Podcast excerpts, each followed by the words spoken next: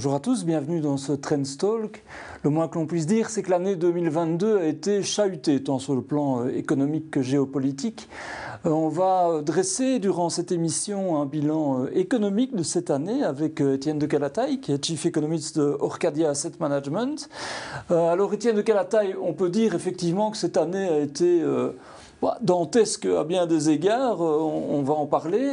Est-ce que l'élément central de cette année, c'est le retour de l'inflation? En fait, comme si cet élément important de l'économie qu'on avait un peu de tendance à oublier avait fait sa réapparition et pas de petite manière en réalité. Tout à fait. Je dirais que c'est en fait un triplet dont une des composantes, c'est l'inflation. Le triplet, c'est Ukraine, inflation, taux d'intérêt. Si je dois résumer l'année 2022... Et énergie, mais qui est... Voilà, mais énergie dans l'inflation que je mets dans l'inflation. Ouais. Donc je dirais, voilà, ça c'est ce qu'a fait l'année économique et c'est ce qu'a fait l'année aussi sur le plan financier des investissements. Et ça veut dire quoi? Ça veut dire que c'est un retour, on l'a dit, on s'était habitué à une économie sans inflation, en tout cas une inflation minimale. On a atteint aujourd'hui des taux de 10-11% en moyenne. Qu'est-ce que ça induit pour l'économie? En fait, c'est un thème très intéressant pour les économistes parce que les économistes sont plutôt complaisants par rapport à l'inflation. Ils ne s'en inquiètent pas trop. Ils voient dans l'inflation des vertus que l'homme de la rue n'y voit pas. Il y a une phrase célèbre d'un grand économiste financier, Robert Shiller, qui a dit des élections, ça se gagne ou ça se perd en fonction de l'inflation. Il n'a pas dit ça exactement, mais c'était ça le sens de son propos. Et il dit ça il y a 25 ans environ. Plus personne ne fait trop attention. Et on voit aujourd'hui effectivement qu'un retour de l'inflation peut avoir un impact fort sur le pouvoir d'achat des gens, sur leur état mental et aussi sur leur manière de voter. Du point de vue économique, l'inflation, elle est redistributive. Il y a des gagnants et il y a des perdants quand il y a de l'inflation. On le voit bien, on doit payer plus cher notre énergie, ceux qui vendent l'énergie gagnent plus, ceux qui l'achètent, ils perdent. Il n'y a pas que ça. Dans une inflation, il va y avoir des entreprises qui vont pouvoir répercuter la hausse des coûts, voire même un petit peu plus, et d'autres qui ne seront pas à même de répercuter ces augmentations. Il y a des travailleurs qui vont voir leur rémunération augmenter de l'inflation, voire un petit peu plus, et d'autres pas. Donc l'inflation, elle a un grand effet de redistribution, ce qui est... Oui, ça rebat les cartes un peu de la dynamique économique, en réalité. Avec des vertus, avec des problèmes sociaux, bien entendu, mais aussi, et sans paraître hors sol, sans paraître cynique, sans paraître déconnecté des souffrances que bon nombre de ménages peuvent rencontrer, ce rebattage des cartes a des effets, et notamment s'il apparaît qu'un certain nombre, j'invente, de bouchers ou de restaurateurs ne sont pas à même de répercuter la hausse des prix, eh bien, il y aura peut-être demain moins de bouchers, moins de restaurants. Alors c'est triste pour un boucher à titre individuel, c'est triste pour le restaurateur à titre individuel, mais la collectivité ne va pas nécessairement moins bien se porter parce qu'il y a moins de bouchers ou moins de restaurateurs. Mais ça fait quand même des dégâts, sociaux. Ça fait des dégâts, mais le pire serait de vivre dans une économie sclérosée. Dans une économie où il n'y aurait jamais de changement, où il n'y aurait jamais de réallocation. Alors bien sûr, on souhaiterait tous que ces changements dans l'économie, dans le paysage économique de 2022 n'est pas celui de 1982 et n'est pas celui de 1922, eh bien en fait, on souhaiterait que ce soit plus progressif, lent, que l'on puisse anticiper les mouvements. Mais on sait bien que les changements trop lents ne nous font pas bouger. Qu'est-ce qui a fait que réellement maintenant les gens se bougent pour réduire leur consommation d'énergie ? Oui, j'allais dire, la hausse violente des prix de l'énergie. Oui, là, il y a un facteur coût qui induit des changements de comportement. Donc ça, dans ce sens-là, par rapport au défi climatique, on en reparlera, ça peut avoir une vertu. Moins 20%. L'Europe nous dit consommation de gaz, moins 20%. En Belgique, moins 17%. C'est quand même un fameux pas dans la bonne direction. Je n'irai jamais jusqu'à dire merci, monsieur Poutine, bien entendu, et je ne voudrais surtout pas nier une fois encore ce que ça peut signifier comme difficulté au jour le jour pour bon nombre d'entre nous. Mais en même temps, c'était une étape absolument nécessaire. Et quel est le danger du moment où l'inflation, quelque part, percole dans l'ensemble de l'économie? Est-ce qu'il y a un moment où ça devient problématique? C'est-à-dire qu'on sait qu'au départ, c'était l'énergie, puis l'énergie touche tout, et puis maintenant, on a les produits alimentaires. Enfin, on se retrouve avec une inflation. Certains disent, parfois, ça peut devenir un cercle vicieux. Voilà, oui. C'est vrai que c'est ce que les économistes regardent avec le plus d'attention, c'est l'évolution des salaires. Parce que c'est là où il y aurait cette rétro rétroaction. Non, une indexation automatique dans bien des secteurs au début 2023, ça risque de relancer peut-être le Tout à fait. Mais il faut bien voir que la Belgique est à cet égard une île. Nous sommes quasi les seuls en Europe. Il y a Malte, il y a Chypre et il y a Luxembourg, mais d'une manière très différente de chez nous, qui pratiquaient l'indexation automatique des salaires et des prestations sociales. Et donc, nous avons les prestations sociales, c'est plus courant. Même aux États-Unis, les retraites sont indexées. Mais pour ce qui est de l'indexation pleine et entière des salaires, nous sommes vraiment une exception. Et donc, chez nous, effectivement, ce risque, augmentation des coûts, donc augmentation des prix, donc augmentation des salaires, et donc c'est plus présent. À l'étranger, seul et nettement moins. On le voit en Allemagne, moins 4%. Le pouvoir d'achat en 2022 des salariés allemands, c'est moins 4%.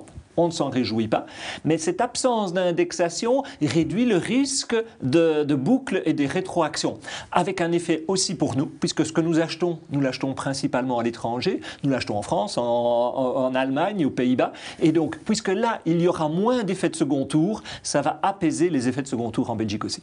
Est-ce qu'on peut dire que la réaction des politiques et des banques centrales a été à la hauteur c'était un phénomène qui revenait, qui ressurgissait, donc on avait parfois des curseurs peut-être difficiles à manœuvrer. On sortait en plus de du quoi qu'il en coûte de la crise du Covid. Donc forcément, on pouvait peut-être plus investir autant. Comment on peut évaluer ça? Le quoi qu'il en coûte doit pouvoir être entendu. Il est des circonstances où, effectivement, quoi qu'il en coûte, il faut pouvoir puiser dans la poche de l'État et financer.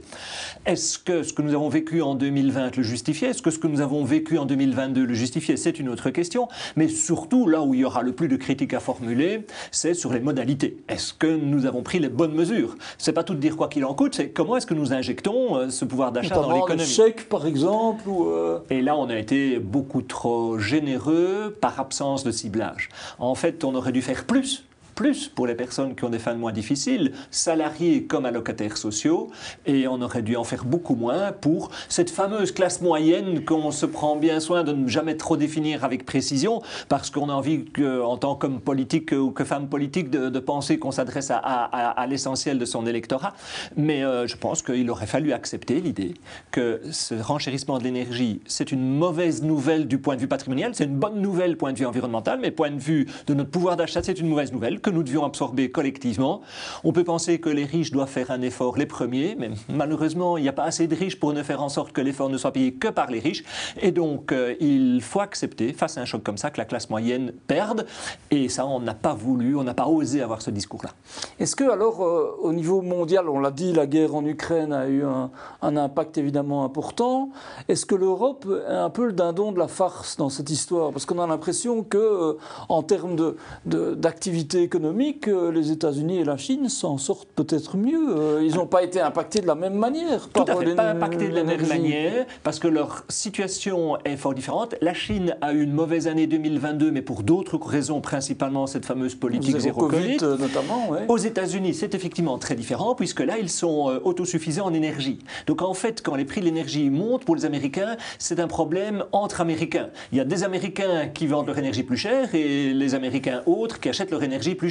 Mais ce n'est pas un appauvrissement collectif de la nation américaine.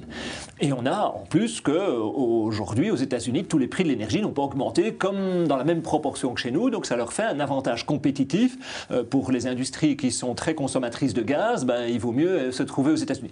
Ils avaient fait un choix qui, sur le plan environnemental, est un mauvais choix, mais qui paye aujourd'hui, qui est ce fameux gaz et pétrole de schiste. Et donc, plus le fait qu'ils avaient déjà antérieurement une production énergétique que nous n'avions pas ou plus en Europe. À quelques pays, on peut penser aux Pays-Bas près. En Europe, on n'a pas voulu vraiment être conséquent. On n'a pas d'énergie et on a cherché à néanmoins pouvoir avoir de l'énergie bon marché en concluant des partenariats avec des pays douteux.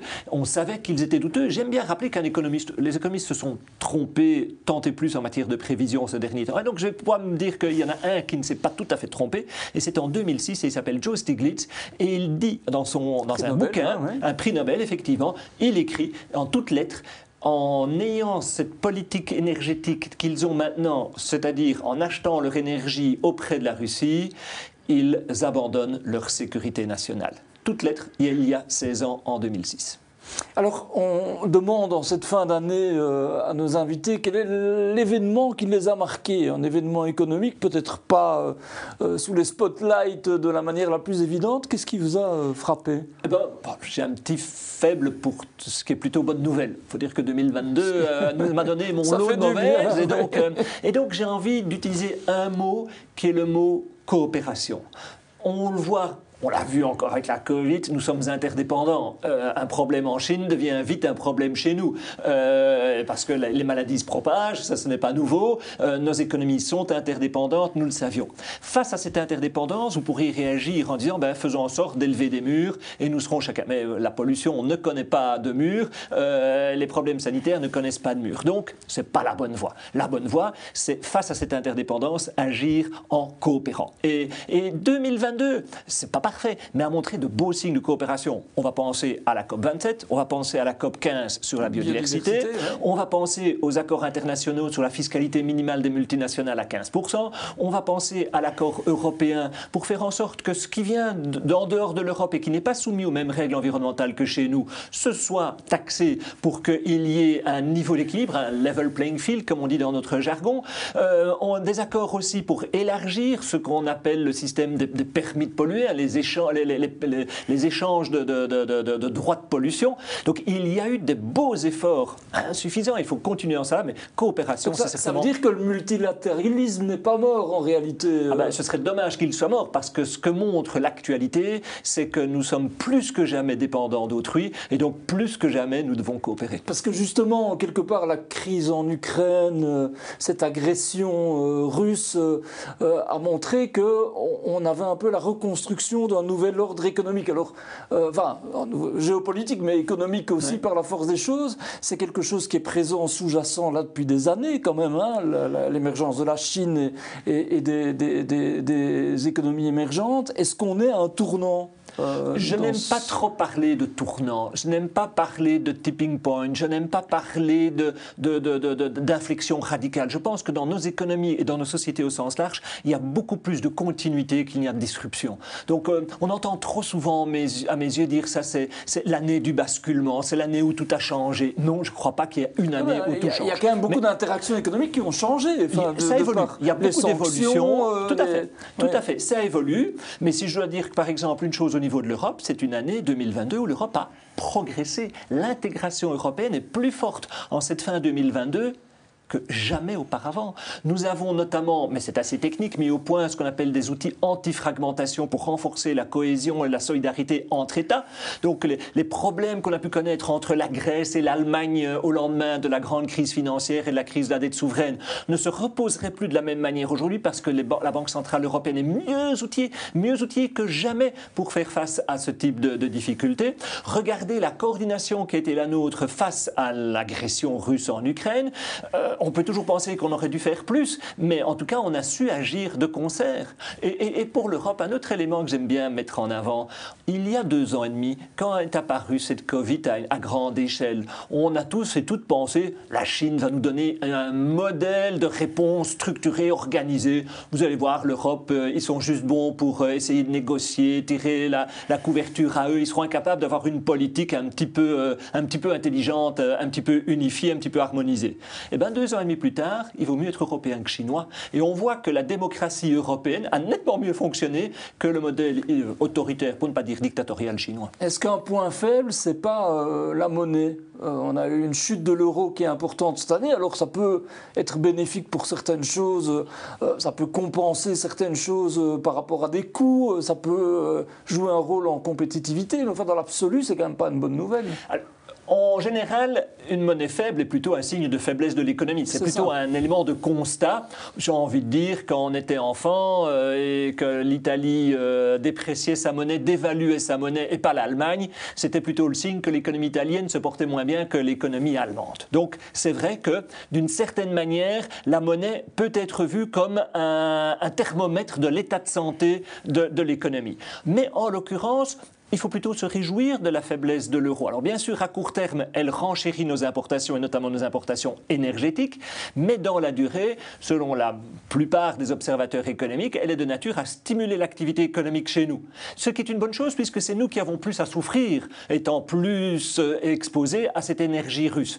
Donc, que ce soit l'économie qui est la plus exposée à la faiblesse, qui bénéficie de ce petit facteur compensatoire, qui est une dépréciation de sa monnaie, ce qui permet plus de compétitivité, c'est plutôt une bonne chose à prendre. Donc c'est plutôt, moi je le vois positivement.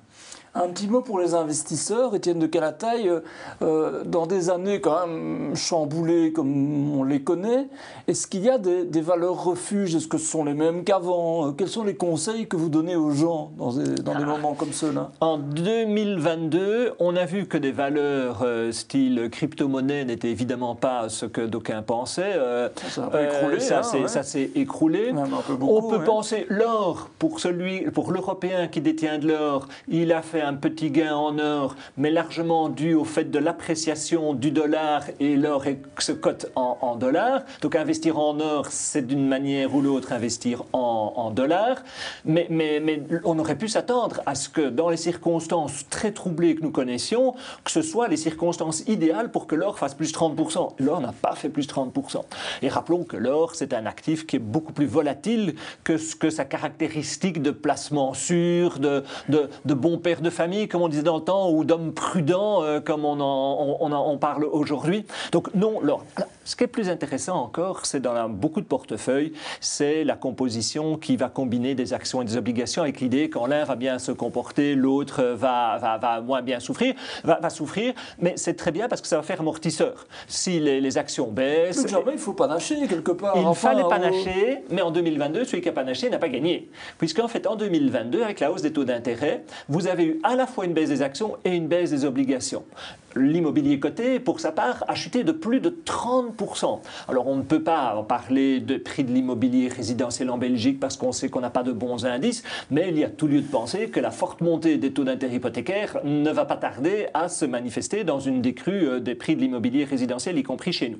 Mais donc il n'y a pas eu d'endroit où trouver refuge face à cette tempête qu'a été l'augmentation des taux d'intérêt. Est-ce que du coup, on peut dire aussi que c'est des périodes où il faut investir, peut-être préparer l'avenir? Et donc, par exemple, est-ce que la transition énergétique, pour prendre ça, il y a d'autres domaines justement liés à la lutte contre le réchauffement climatique ou aux évolutions de l'avenir, qui seraient en fait des endroits profitables peut-être? Tout à fait. Alors, c'est un enseignement important de l'année 2022, c'est cette augmentation des prix de l'énergie. Nous savions que nous devrions passer par la case énergie chère et rare. Nous avions jusqu'à présent refusé de le voir. Nous avons été forcés de l'affronter du fait de cette invasion russe, des sanctions que nous avons prises et des contre-sanctions prises par M. Poutine. Donc, nous y sommes confrontés. C'est une accélération des horloges. Nous serons aujourd'hui, fin 2022, là où, sans ces phénomènes-là, nous aurions été peut-être en 2028, 2030 ou 2035. Donc, d'une certaine manière, ce contexte nous a fait gagner du temps, ce qui est une excellente chose pour l'évolution de la planète. En fait, oui, il faut plutôt saluer cette évolution-là que s'en plaindre. Question un peu provocatrice, mais est-ce que, on le dit parfois, il faut s'habituer à vivre moins bien ou différemment, ou peut-être qualitativement de meilleure manière, mais en tout cas à vivre différemment? Est-ce que vivre ça, différemment, très très certainement. Et à certains égards, ce sera moins bien, osons le dire, nous prendrons moins l'avion. Nous devrions prendre nettement moins l'avion et nous prendrons moins l'avion. Quand le patron des aéroports de Paris dit à l'avenir c'est moins de vols et moins de passagers, si même lui nous le dit, nous savons que c'est la direction. Or c'est plaisant d'aller découvrir je ne sais quel lieu touristique. C'est un des moteurs de la globalisation aussi. Voilà, c'est une ouverture culturelle, c'est un enrichissement de voir, je ne sais pas moi, d'aller voir le Machu Picchu ou d'aller voir les chutes du Niagara, ça ça doit être sympa. Je n'ai vu ni l'un ni l'autre. Mais en fait, c'est vrai. Mais d'un autre côté, on peut penser que se déplacer à vélo, et c'est ma petite expérience personnelle, c'est au moins aussi gai que se déplacer en voiture. Alors bien sûr, on ne peut pas remplacer tout déplacement en voiture par un déplacement à vélo, ne me faites pas dire ce que je n'ai pas dit, mais quand il y a moyen et que vous réalisez que quand vous prenez le vélo, vous dites, mais finalement, c'était chouette de prendre le vélo. Et donc, il y a des changements en termes de santé.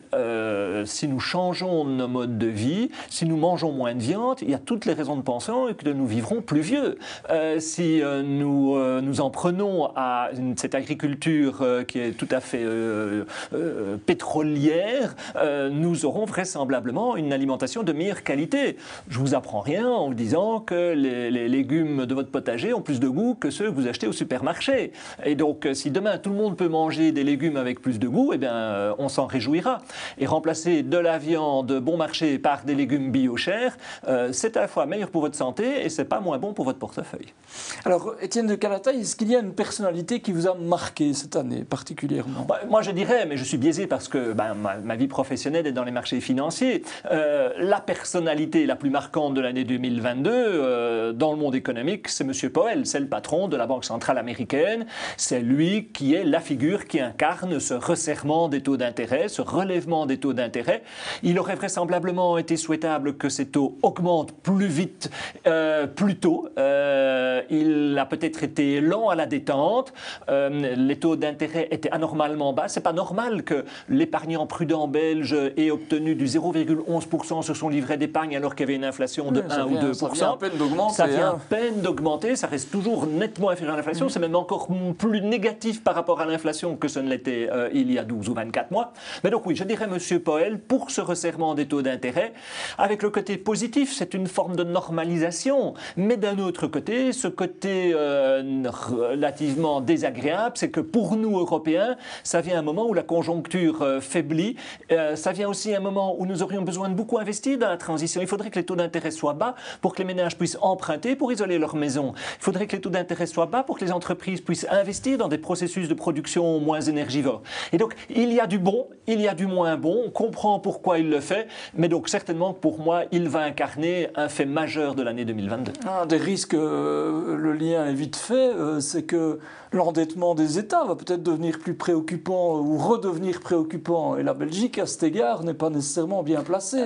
Est-ce que c'est une inquiétude pour vous? Oui, il faut mettre le doigt là-dessus, et vous faites bien de le dire. Vous savez, si je peux emprunter à durée illimitée à un taux d'intérêt de 0%, je suis prêt à emprunter 3 000 milliards, il n'y a pas de souci, quoi. Hein. Donc le taux d'intérêt est une variable clé dans la soutenabilité des finances publiques. Donc si les taux d'intérêt remontent comme ils ont remonté, eh bien ça devient plus difficile. Alors, simultanément, comme l'inflation a remonté, ça veut dire que le stock de dette hérité au 31 décembre 2021, celui-là, il a vu sa valeur diminuer. Ce que vous devez rembourser, ce générer comme activité économique pour rembourser cette dette, c'est moins aujourd'hui. Donc l'inflation va effacer une partie de la dette du passé. Et donc ça, elle joue positivement. Mais d'un autre côté, en stimulant les taux d'intérêt, elle rend le financement des déficits futurs plus difficile. Et donc oui, il faut se préoccuper de la situation des finances publiques parce que, vous savez, être endetté, c'est vous mettre dans les griffes de votre créancier. Et je pense qu'il faut avoir à l'esprit que demain, nous sommes tributaires de ce que des agences de notation pourraient penser de la Belgique, mais de la Belgique comme de l'Europe ou des États-Unis. Les États-Unis ont une situation budgétaire en tant que nation, qui est également fort dégradée. Donc nous sommes tous, mais pas au même degré, mais exposés à ce risque-là. Donc oui, c'est une invitation à une politique budgétaire plus disciplinée. Ça veut dire peut-être aussi des réformes structurelles. On dit souvent, on en a parlé, il y a le défi climatique et tous les coûts que ça va générer. On en parle parfois, et peut-être pas assez, il y a le coût du vieillissement de la population qui est quand même considérable. Ces deux évolutions qui ont demandé des réformes majeures en réalité. Tout à fait. Ça va demander beaucoup de sous. Et on le voit aux États-Unis, hein, par exemple, avec Monsieur Biden qui ouvre grand le portefeuille pour aider la transition au niveau des entreprises comme des particuliers. Mais il y a aussi des gisements extraordinaires d'économies à réaliser. Moi, ce qui me frappe, c'est comme nous dépensons relativement beaucoup, en quand même de comparaison internationale, pour l'enseignement en Belgique francophone, pour une qualité médiocre. Ne pensons pas un quart d'instant que c'est en mettant plus d'argent que ça ira mieux. Plus d'argent n'est pas nécessairement la bonne réponse. Si notre justice fonctionne mal, je ne pense pas que la première chose dont nous ayons besoin, c'est plus d'argent pour la justice. Peut-être qu'il faut d'abord réfléchir à comment nous voulons organiser la justice demain matin. Et ensuite, éventuellement, viendra la question d'un refinancement. Pour l'enseignement, on a toutes les informations nécessaires et on sait que ce n'est pas l'argent qui manque. Donc, remettre de l'argent dans un truc qui ne va pas dans la bonne direction, c'est encore plus s'éloigner de ce qu'il nous faudrait faire. Donc, ça, c'est certainement une priorité majeure, c'est d'avoir une réflexion sur la qualité de nos dépenses publiques. Ce sera le cas aussi en Wallonie. Alors la Wallonie, cette année-ci, elle se termine avec des scandales dont on serait bien passé, notamment celui des dépenses du Parlement wallon. Est-ce que ça veut dire qu'il y a des moments où on se demande s'il n'y a pas désespéré de la Wallonie? Mais quand je dis ça, peut-être qu'on va me dire c'est du Wallonie-bashing et qu'en réalité, il faut croire aux qualités de cette région. Vous vous situez où, vous ? Je suis plutôt de l'ordre de l'amoureux transi, donc je serai plutôt sévère. Il n'y a évidemment aucune raison de faire du Wallonia bashing, mais je pense que trop longtemps, un certain nombre d'hommes politiques se sont dit ça ne sert à rien de venir peindre une situation trop noire, ça va déprimer tout le monde et ça va... Et donc il y a eu une sorte de volonté de regarder, la Wallonie se redresse, on est en train de rattraper la Flandre, etc. Ce qui est tout à fait faux. Il y a un indicateur où il y a un petit rattrapage par rapport à la Flandre, c'est la qualité de l'enseignement, mais c'est parce que c'est en train de baisser en Flandre, c'est pas parce que ça s'améliore vraiment de manière spectaculaire du côté francophone. Donc nous avons à voir que la situation économique et sociale de la Wallonie, un enfant sur 4 qui grandit en pauvreté en Wallonie, et c'est même vers 4 sur 10 à Bruxelles, n'autorise aucune complaisance à cet égard, et nous donnons du côté wallon et francophone tous les bâtons pour se faire battre. Le problème du Parlement wallon est un problème, mais il faut s'intéresser au nombre d'élus wallons, il faut s'intéresser au staff qui est au Parlement wallon. Est-ce qu'on a réellement besoin de ces dizaines de personnes pour faire fonctionner le Parlement? Oui, non. Donc c'est toutes ces questions-là qu'il faut poser. La Wallonie est dans un triste état et elle pourrait demain, effectivement, se retrouver dans une situation encore plus délicate. Et vous dites que vous êtes un amoureux transi. Donc, le côté amoureux, ça veut dire quoi? Ça veut dire qu'il y a des atouts, il y a des qualités. Sur quoi cette région doit-elle miser? On parle maintenant beaucoup de la transition, ben, c'est peut-être un accent. Il y a des domaines, le spatial, les bio-ingénieries, que sais-je, dans lesquels on est quand même, on a des qualités. Est-ce que ça veut dire qu'il faut miser sur faire des choix plus clairs en réalité? Moi, je suis convaincu de plusieurs choses. Le premier élément, c'est qu'en termes de qualité intellectuelle, il y a un élément qui est extrêmement important, c'est cet élément de rebond. Culturellement, on peut dire qu'un certain nombre de pays, quand ils ont connu l'opulence, ont connu ensuite le déclin, et que des pays qui ont connu des grandes difficultés ont pu ensuite connaître de formidables réussites socio-économiques. Regardez quelles sont les économies qui sont le mieux redressées de l'après-guerre. C'est des économies détruites. C'est l'Allemagne, c'est le Japon, c'est la Corée du Sud, c'est les Pays-Bas. Donc partir d'un point bas peut être une manière de rebondir. Il peut y avoir une niaque dans la population wallonne qu'on ne retrouverait pas dans une population qui a grandi dans une trop grande facilité. Donc il y a cet élément-là. Un autre élément que j'aime bien mettre en évidence, c'est une ouverture culturelle. La Wallonie, du fait de ses brassages, du fait de son histoire, elle est là avec un gisement de diversité qui est une très très grande chance. Et un troisième élément que j'aime mettre en avant, c'est la dimension nature.